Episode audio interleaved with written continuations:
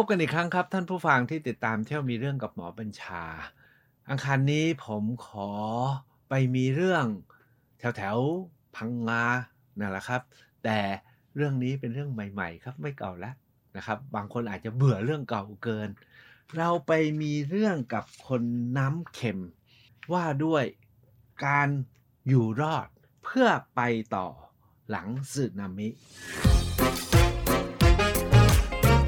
ที่ยวมีเรื่องกับหมอบัญชา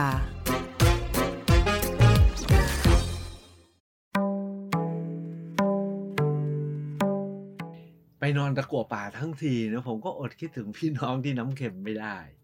ท่านผู้ฟังคงพอรู้จักเนาะว่าน้ำเค็มเนี่ยเป็นชุมชนของผู้คนทั้งแผ่นดินมาตั้งแต่ไหนแต่ไรแล้ว ยกไปหาแร่กันที่น้ำเค็ม ส่วนใหญ่ก็คนนครบ้านผมอะเยอะมาก แต่สุดท้ายมีคนค้อนแก่นมีคนทั้งประเทศเนี่ยแหละครับ ไปรวมกันอยู่ที่นั่น แต่น้ำเค็มเนี่ยก็เป็นชุมชนหาแร่ จากนั้นก็กลายเป็นชุมชนประมงใหญ่มากนะครับ บ้านน้ำเค็มเนี่ยใหญ่ใหญ่นะครับ จนกระทั่งเมื่อปี 2547 หลังวันคริสต์มาสนะครับ เมื่อปี 2547 ก็เกิดสึนามิใหญ่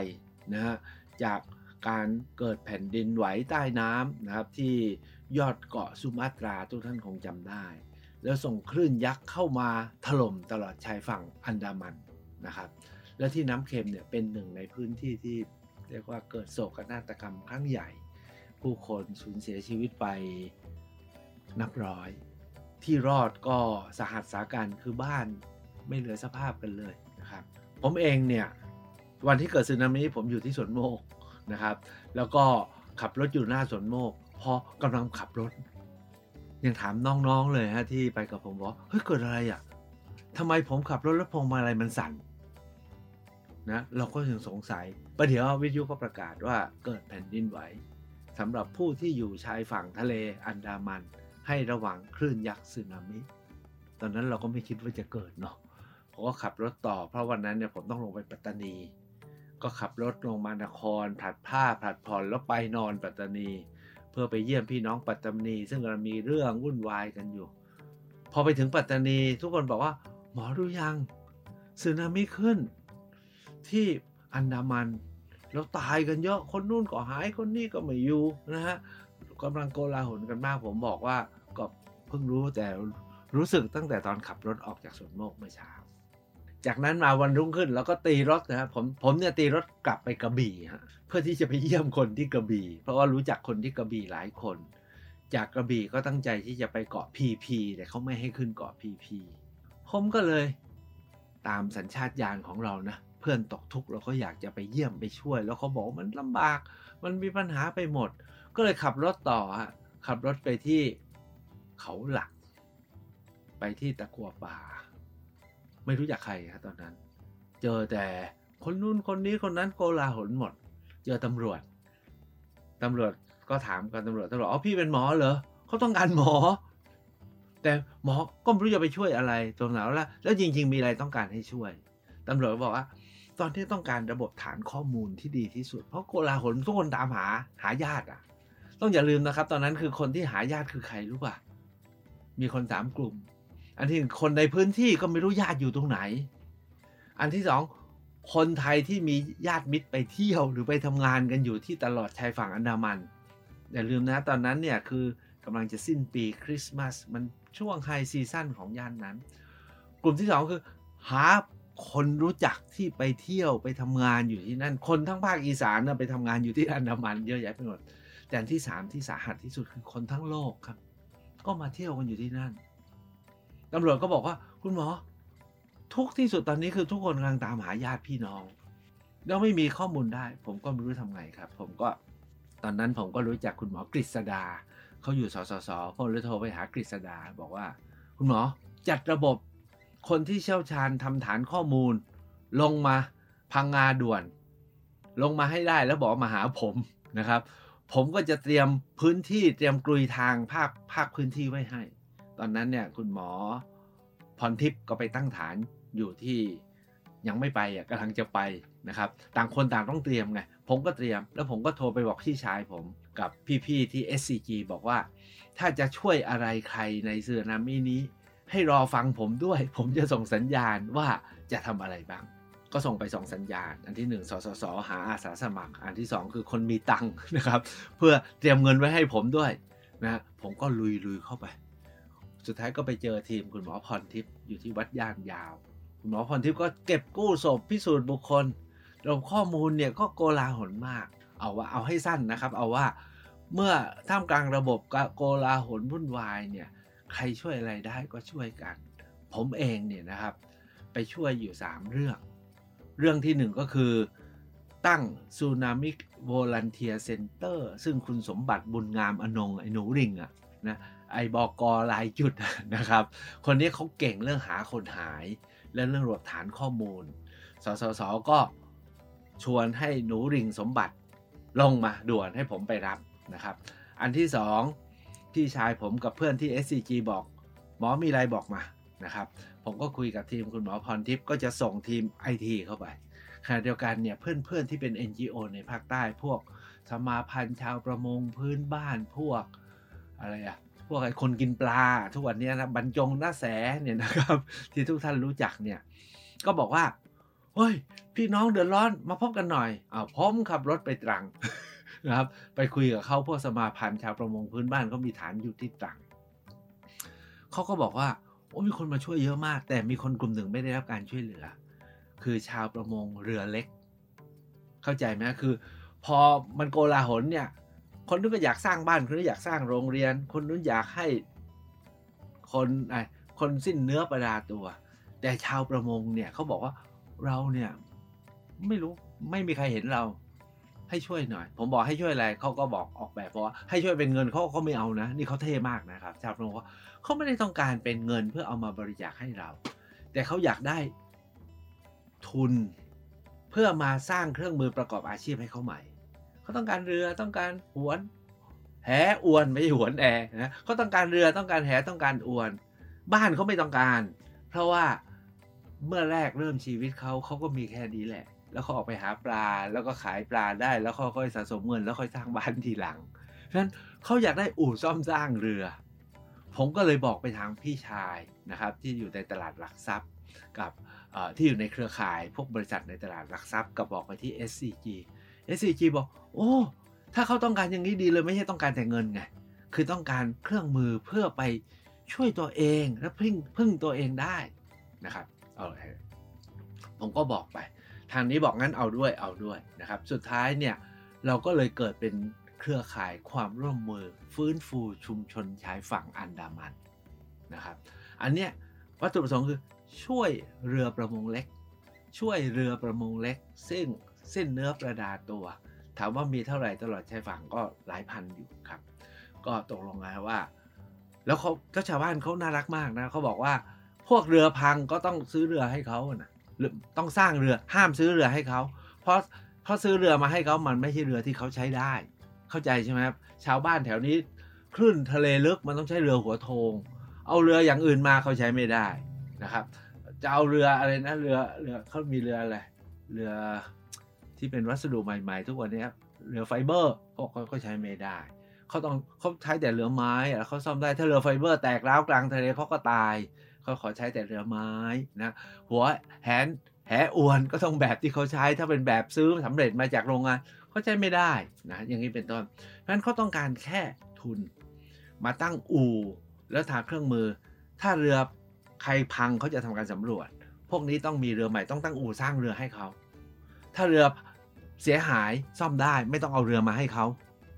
อันนี้ผมฟังแล้วน่าสนใจอะเขาก็จะประเมินได้ว่าของนายกต้องการค่าซ่อมเท่านี้พันเท่านี้หมื่น ของนายขอต้องการค่าซ่อมเท่านี้ร้อยเท่านี้พัน ของนายงอเรือหายไปทั้งลำต้องการเท่านี้หมื่น พร้อมกับอุปกรณ์เครื่องมือเพื่อเริ่มทำมาหากินเขาทำบัญชีมาให้หมดครับ แล้วเราเอาข้อมูลนี้ให้ไปทางผู้ที่มีฐานะ รวมๆแล้วนะ ให้เงินมาช่วยกระบวนการนี้เป็นร้อยล้านครับ พี่ชายผมกับเครือข่ายพวกบริษัทในตลาดหลักทรัพย์เนี่ยหากันมาได้อีกเกือบร้อยล้าน เอามาให้กระบวนนี้ เรื่องมีต่างชาติอีกตอนนั้นทุกคนจำได้ นายกทักษิณประกาศว่าเมืองไทยรวยแล้วต่างชาติไม่ต้องมาช่วย รัฐบาลรัฐบาลจ่ายเองหมด ปรากฏว่าต่างชาติเลยไม่รู้จะช่วยทางไหน ก็เลยมาให้พวกเราเนี่ยนะครับ สุดท้ายเนี่ย Save Andaman Network ที่ใครก็ไม่รู้นะก่อตัวกันมาอ้าวแต่อย่างน้อยก็รู้มีหมอบัญชาคนหนึ่งนะครับ ที่คนว่าอ๋อหมอคนนี้ไว้ใจได้เชื่อถือได้ แล้วก็มี NGO ซึ่งเป็นภาคสนามที่เชี่ยวชาญเรื่องพวกนี้เป็นฝ่ายปฏิบัติการ ได้เงินมา 200 กว่าล้าน เรียกว่าได้มา 200 กว่าล้านเนี่ยได้ทำอะไรไปแค่ไหน เอาว่า กรมประมงต้องมาขอข้อมูลทางพวกผมเอาไปใช้รายงานผมยังถามว่าแล้วข้อมูลของท่านน่ะท่านก็ใช้เงินไปเยอะกว่าเราเนี่ยเงินไปแต่รายงานไม่มา ขอรายงานคุณหมอมาให้พวกเรารายงานได้ไหมเพราะของคุณหมอน่ะ ชัวไอ้พวกพี่น้องผมอะ NGO เขาไม่ค่อยชอบราชการเขาบอกไม่ให้ผมบอกให้ไปเถอะนะก็ช่วยประชาชนด้วยกันแหละ ไม่งั้นมันจะข้อมูลไม่สมบูรณ์ สุดท้ายเราก็ได้ช่วยคน แต่ ประเด็นของผมเนี่ยที่ทำไมต้องไปน้ำเค็มเนี่ยโอ้ยพูดมายาวนะครับ ก็คือว่า วันนั้นเนี่ยก็คิดถึงคนน้ำเค็มอะว่าเออเขาเป็นยังไงแล้วนะนี่มันกำลังจะ20 ปีแล้วนะก็เลยโทรไปหาพวกน้ำเค็ม ผมนี่นิสัยไม่ค่อยดีฮะมีที่นอนไหม มีเด็กคนหนึ่งเขาบอก โอ้ยเขาเพิ่งเปิดโรงแรม หมอมานอนแล้ว ได้นอนฟรีนี่ แล้วเขาบอกไงป่ะ วันนี้หมอมานอนฟรีได้แล้ว วันก่อนหมอช่วยไว้เยอะอ่านะครับ แล้วผมก็โทรไปบอกแล้วของกินน่ะเลี้ยง ตอนนี้เราหาปลาเรามีฐานะพอแล้วนั้นเราพร้อมเลี้ยง พอดึกๆกก็เธอไปหาป้าอีกคนนึงตอนนั้นแกสิ้นเนื้อประดาตัวนะฮะแกไม่ได้ทำเรือเล็กแกทำเรือใหญ่ป้าหวีกับเพื่อนเขาทำเรือประมงใหญ่เรือของเขาลำละสามล้านห้าล้าน แล้วแกก็เรือพังกันหมด แล้วแกก็มาตามพวกผม แกมาตามพวกผมว่าหมอ เห็นมีเงินมาช่วยชาวประมงเล็กนะ ชาวประมงเล็กได้เรือกันมาทำอู่ซ่อมกัน พวกเจ๊เนี่ยนะพวกเจ๊เรือใหญ่ แต่ก่อนเนี่ยก็เป็นพี่ของพวกเรือเล็ก เรือเล็กเขาก็ต้องมาพึ่ง เจ๊เจ๊ก็ช่วยเขาตอนนี้เจ๊เรือใหญ่ไปขอหลวงหลวงไม่ให้ หลวงบอกว่ามีตังแล้ว แต่เรือเขาพังหมดน่ะเขาเริ่มชีวิตไม่ได้ไง เจ๊ช่วยช่วยผมไม่ได้ เพราะว่ามันผิดกติกาเราช่วยแต่เรือเล็ก แกก็เวียนเวียนพวกผมนะสุดท้ายผมบอกว่าผมขอประชุมกับชาวเรือเล็กก่อนว่าเขายอมไม่ช่วยเรือใหญ่ไหมเพราะเงินเนี่ยเขามีมติเอามาให้ช่วยเรือเล็ก เราไปช่วยเรือใหญ่ เราผิดกติกา สุดท้ายพวกเรือเล็กมีมติฮะที่น้ำเค็มบอกว่า พี่น้องเราทั้งนั้นเคยช่วยกันมา แล้วจริง ๆ แล้วเรือเล็กเรือใหญ่มันก็ต้องพึ่งกันเป็นกระบวน เพราะฉะนั้นถ้า Save Andaman Network ช่วยเรือใหญ่มันก็เหมือนกับช่วยทั้งหมู่บ้านสุดท้ายนะวันนั้นโทรไปถึงนะ ป้าแกบอกนอนไม่หลับทั้งคืนดีใจดีใจจะได้เจอพวกหมอที่เคยมาช่วย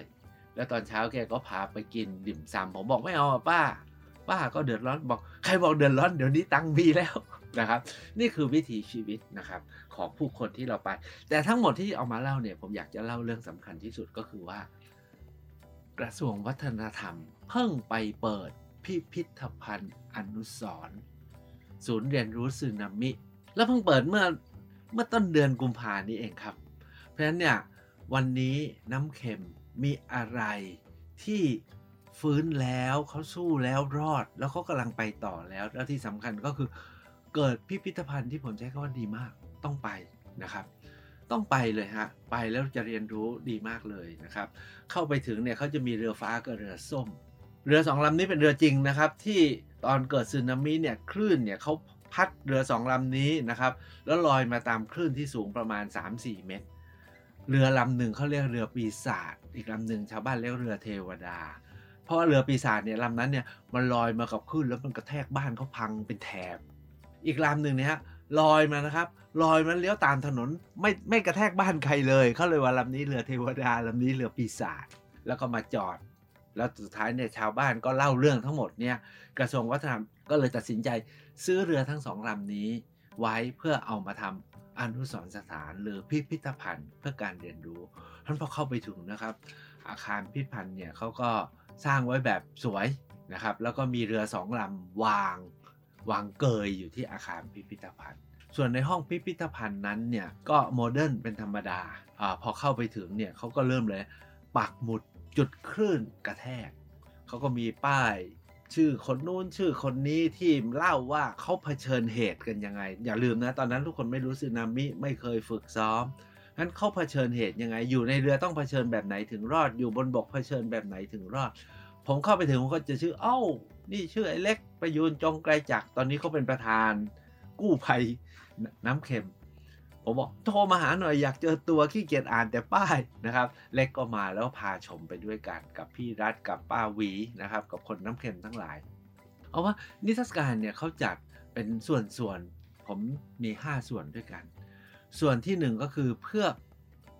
เข้าใจอารมณ์เหตุการณ์ณจุด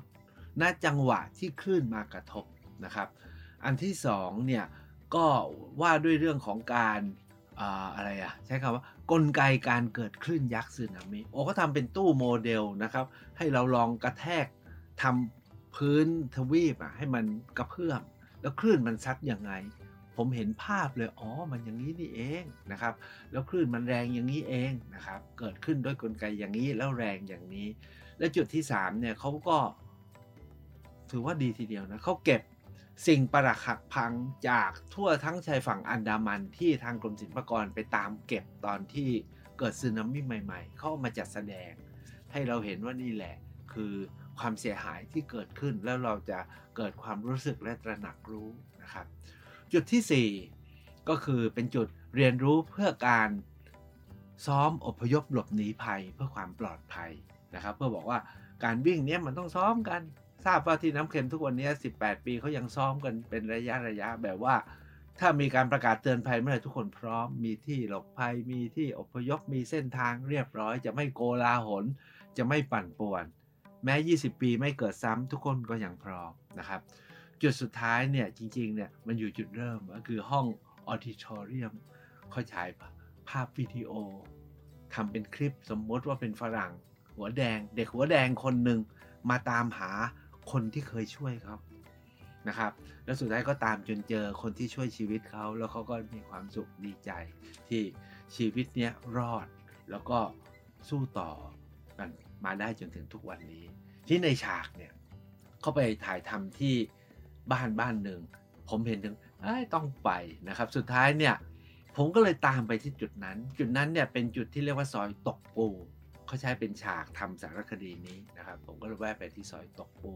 ก็ไปเจอพี่น้องชาวบ้านกำลังนั่งทำทำทำแล้วทำอะไรต่ออะไรนะที่กัดอะภาษาปากใต้เราเรียกกัดนะสำหรับจับจับปูอะซอยนี้เขาชื่อว่าซอยตกปูเข้าใจไหมฮะซอยนี้ปูเยอะนะครับ แล้วก็ก็ทีนี้ทำทำรอบไว้ดักปู ไปถึงก็ใช่แต่ซอยนี้มีความสำคัญมากเลย ตอนนั้นเนี่ยตอนเกิดสึนามิทุกท่านจำได้ใช่ไหมว่า ก็เกิดตอนนั้นมีไอทีวีนะ มีไอทีวีไอทีวีก็ประกาศฟันเรสซิ่งสร้างบ้านให้กับคนน้ำเค็ม หลังละหลังละกี่แสนก็ไม่รู้นะครับ เสร็จแล้วก็เอางบเนี่ยให้กับทหาร ทหารก็มาสร้างบ้านให้ ตามแบบมาตรฐานก็คือเป็นกล่องกล่องสี่เหลี่ยมสี่เหลี่ยมนะครับเพราะชาวบ้านเนี่ยพอสร้างเสร็จชาวบ้านก็บอกว่ามันอยู่ไม่ได้อะเขาเป็นชาวประมงใช่ไหมเป็นห้องสี่เหลี่ยมสี่เหลี่ยมเหมือนก็ห้องแถวอยู่ในในในเมืองเนี้ย เขาอยู่ไม่ได้ชีวิตมันไม่สอดคล้อง ปรากฏว่าชุมชนชาวตกปูเนี่ยครับ มาบอกเราว่าเขาอยากมีบ้านตามแบบเขาได้ไหมญาติบ้านของชาวประมงอะ่ะแต่งบประมาณมันแพงกว่างบประมาณแบบที่ไอทีวีให้ พวกเราที่ผมเนี่ยทำหน้าที่เป็นประธานเซฟอันดามัน ก็เลยต้องประชุมกันว่าโอเคไหม ก็ตกลงว่าอ้าวเราหา สถาปนิกชุมชนช่วยออกแบบให้ตามวัตถุประสงค์ที่ชาวบ้านต้องการ และสอดคล้องกับวิถีชีวิต บ้านนี้ครอบครัวใหญ่ก็หลายชั้นหน่อย บ้านนี้ครอบครัวเล็กก็แค่นี้พอแค่นี้พอนะครับบอกว่าสาริชุมชนที่มูลนิธิชุมชนไทยนะครับ ออกแบบมาสวยมากน่าอยู่นะครับ แล้วเราก็หาทุนได้จากทางตลาดหลักทรัพย์แห่งประเทศไทยนะครับ เรียกว่าสมาคมตลาดหลักทรัพย์ไม่ใช่ตลาด ตลาดไม่ให้อะ พวกบริษัทหลักทรัพย์รวมตัวกันให้แทน ก็สร้างเป็นชุมชนที่ทุกวันนี้เขาบอกโหมีชีวิตแบบดีกว่าแบบที่สร้างแบบเป็นล็อกๆนะครับ อันนี้ก็เป็นอีกอการเรียนรู้สำคัญอีกชุดหนึ่งที่พวกเราได้ไปพบ แล้วผมก็ได้ไปแวะที่น้ำเค็ม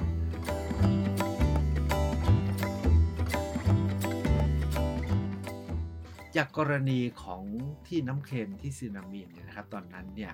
อเราทำทุกอย่างกันจวนจะเสร็จเนี่ยท่านอาจารย์หมอเกษมวัฒนชัยองคมนตรีเนี่ยบอกว่า ต้องทำบทเรียนนะ ส่วนใหญ่ประเทศไทยเราเนี่ยไม่ค่อยจดบันทึกเรื่องที่เกิดขึ้น และสิ่งที่ทำแล้วไม่ได้ทำ lesson learn เพื่อเอามาปรับปรุงและพัฒนาต่อ เราก็เลยจัดเวทีประชุมสัมมนาทำบทเรียน ทั้งระดับประเทศ แล้วก็ระดับพื้นที่และระดับชุมชน ก่อนที่จะจบวันนี้เนี่ยการสู้เพื่อรอดและอยู่ต่อเนี่ยผมจะยกสักสองสามประเด็นทิ้งท้าย ประเด็นที่ถึงเนี่ยวันนั้นเนี่ยเราพูดกันถึงเรื่องภัยที่เราไม่คิดว่าจะมี แล้วมันเกิดขึ้นมาใหม่ ส่วนใหญ่เนี่ยเราจะคุ้นกับภัยเดิมๆใช่ไหมครับ อัคคีภัย อุทกภัย โจรภัยนะครับ อันนี้เราจะคุ้นภัยสึนามิเนี่ยเราไม่คุ้นพอเกิดขึ้นก็งง ใช่ไหมฮะมันจึงจำเป็นต้องทำบทเรียนไว้ เพราะว่าต่อไปก็จะมีแต่บางคนบอกโอ้ยอีกร้อยปีก็ไม่ว่า ต้องเป็นพันปีมันไม่ต้องทำบทเรียน เราก็บอกเอ้ย แต่มันก็ต้องทำนะ จริง ๆ แล้วบทเรียนภัยนี้มันเอาไปประยุกต์ใช้กับภัยอื่นได้ โดยในวันนั้นเราบอกว่ายังมีมันเรามีอีกสองภัยที่เราลืมลืมไปคือมนุษยภัย คือภัยของพวกเรากันเองอะ ที่อาจจะทะเลาะเบาไว้จนเกิดสงครามจำได้ใช่ไหมเราเคยเกิดจราจนกันในบ้านในเมืองเผาบ้านเผาเมืองกัน ตีกันวุ่นวายไปหมดนะครับ อันนั้นเนี่ยจริงๆถ้าเรารู้เรื่องเข้าใจกลไกของงานเกิดภัยเราก็ป้องกันได้ ก็มีหลักการก็คือ ป้องกันอย่าให้เกิด ถ้าเกิดแล้วระงับยังไง หรือระงับไม่ได้ลดความเสียหายยังไงใช่ไหมครับ แล้วจบยังไงให้ภัยนั้นเลิก เสร็จแล้วก็ฟื้นฟูยังไง อย่างนี้เป็นต้น อนนั้นเราพูดถึงภัยของพวกเราด้วยกัน แต่อีกอันหนึ่งเราคุยกันไว้นะครับว่า มีอีกภัยหนึ่งคือภัยจากจุลชีพ คือภัยจากเชื้อโรคที่เราไม่คาดคิด แล้วเป็นไงฮะทุกวันนี้โควิดมาแล้วนะครับเป็นภัยที่เราไม่เห็นตัวเล็กมาก แล้วเราก็ยากจะรู้จักเขาเมื่อ 2 ปีที่แล้ว ทุกวันนี้เราเริ่มรู้จักนะครับแต่เขาก็ยังปรับไปเรื่อยๆ แต่เราก็เริ่มรู้จักมากขึ้นใช่ไหมครับ เราก็เริ่ม เฝ้าระวังได้ตรวจได้จำได้ไหมฮะตอนโควิดมาแรก ๆ ไม่ได้มี ATK นะ ไม่มี RT-PCR นะ เราไม่รู้เลยว่าใครติดไม่ติด แต่ตอนนี้เราตรวจ ATK เรารู้ว่าเราไม่มีเชื้อให้คนอื่นเขาเราก็ปลอดภัยในระดับหนึ่งมีวัคซีนแล้วเข็ม1เข็ม2เข็ม3อย่างนี้เป็นต้น เพราะฉะนั้นการทำบทเรียนเรื่องภัยพิบัติเนี่ยจึงมีความสำคัญมากนะครับ อันที่สองเนี่ยที่เราทำบทเรียนเฉพาะบ้านน้ำเค็มที่วันนั้น ผมเพิ่งไปมาแล้วเอามาเล่าเนี่ยเราพบ 3-4 เรื่องครับ ซึ่งเป็นบทเรียนสำคัญมากของพี่น้องที่น้ำเค็มเราอยากจะฝากทิ้งท้ายว่าถ้าหากว่าเราจะพร้อมรับมือสู้หรือเผชิญภัย แล้วก็อยู่รอดและไปต่อได้เนี่ย คนที่น้ำเค็มเขาบอกว่าเขาบอกเขาใช้ 3-4 อย่าง อันที่ 1 สามัคคีกัน คนน้ำเค็มเนี่ยนะครับ คือถ้าตัวใครตัวมันนะทะเลาะกันใช่ไหมปรากฏว่าคนน้ำเค็มเขาตั้งหลักเลยว่า เราจะร่วมมือกันเพื่ออยู่ต่อ แล้วก็แบ่งบทบาทหน้าที่มีใครเป็นผู้นำมีใครทำหน้าที่อะไรเขาแบ่งบทบาทกันเรียบร้อย เช่นมีคนจะมาเอาของมาช่วยก็บอก อย่ามาช่วยเป็นบ้านๆปวดหัวแล้วทะเลาะกัน ต้องมาให้กับกองกลาง แล้วกองกลางเราจะจัดแจงเองว่าบ้านนี้ได้ไอ้ไอ้นี่บ้านนี้ได้แล้ว ต้องไปให้บ้านนี้บ้านนี้บ้านนี้ บ้านนี้ได้เท่านี้บ้านนี้จะต้องได้เท่านี้นะครับ อย่างนี้เป็นต้น คือ 1. มีความสามัคคี อันที่2เนี่ยความสามัคคีของเขาอย่างเดียวไม่พอ คือจะมีการพบปะปรึกษาหารือกันเป็นประจำเขาใช้อะไรรู้ไหมครเป็นที่พบปะเขาใช้วงน้ำชา คือตั้งวงน้ำชากัน ใครมีน้ำชาก็ซื้อมาทิ้งทิ้งแล้วมากินกันตรงนี้แหละ แล้วพบกันทุกเช้านะไปกินน้ำชาทุกเช้า แล้วก็จะรู้เรื่องของเพื่อนแล้วทุกคนก็รับผิดชอบกันเป็นสาย ตอนนั้นเขาตั้งแคมป์เป็นเต็นท์เต็นไอคนนี้ก็คือ สิบเต็นท์คนนี้ดูแลสิบเต็นท์สิบเต็นท์สิบเต็นท์ก็รู้เพื่อนของเพื่อนหมด พอรู้จากสิบเต็นท์จากนั้นก็จัดใครบ้านอยู่ซอยไหนเขาก็เริ่มจัดให้เป็นกลุ่มนะฮะเพราะนั้นอันที่สามเนี่ยคือมีการบริหารจัดการและประสานงานที่ดี แต่จุดเด่นสำคัญที่สุดของน้ำเค็มก็คือว่า ไม่ใช่แค่ประสานจัดการอยู่ที่นี่เขาตั้งตัวแทนเพื่อเชื่อมต่อกับผู้ที่เกี่ยวข้องอย่างเป็นระบบ อย่างผมโผล่ไปถึง Save Andaman Network เขาบอกอ๋อคุณคือใคร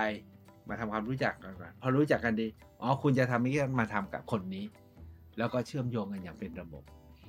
เฉพาะ Save Andaman Network เนี่ยเอาเงินไปลงที่น้ำเค็มเนี่ยผมว่าสัก 20 ล้านอะตอนที่เราไปช่วย ไม่ใช่เงินเรานะครับ เงินใครก็ไม่รู้ที่ให้มาจากเนี่ย SCG Toyota SCB จากในโลกนี้จากสมาคมตลาดหลักทรัพย์แห่งประเทศไทยจากพัฒนาธนกิจเนี่ยครับ เราไปลง สัก 20 ล้านได้ในพื้นที่นั้น แล้วก็เมื่อกลับไปเยี่ยมเขาก็พบว่าชีวิตเขากลับมา มีความสุขตั้งหลักได้ก้าวต่อที่ตายแล้วก็ตายไปนะครับ ที่รอดก็อยู่ต่อแล้วก็ฟื้นฟูชีวิตกันได้ อันนี้แหละครับคือเป้าหมายของพวกเรา เอาว่าผมพาไปย้อนยุคนะครับในการต่อสู้ให้รอดเพื่ออยู่ต่อจากน้ำเค็มเนี่ยก็เอามาเพื่อบอกพวกเราว่า ตอนนี้ก็ช่วงเดือนมีนาคมเนาะโควิดนะระลอกที่เท่าไหร่แล้วล่ะสามหรือสี่แล้วแหละนะครับ รอดมาถึงขนาดนี้แล้วมันต้องรอดนะครับ แล้วอยู่ต่อแล้วกล้าต่อไปครับ สวัสดีครับ เที่ยวมีเรื่องกับหมอบัญชา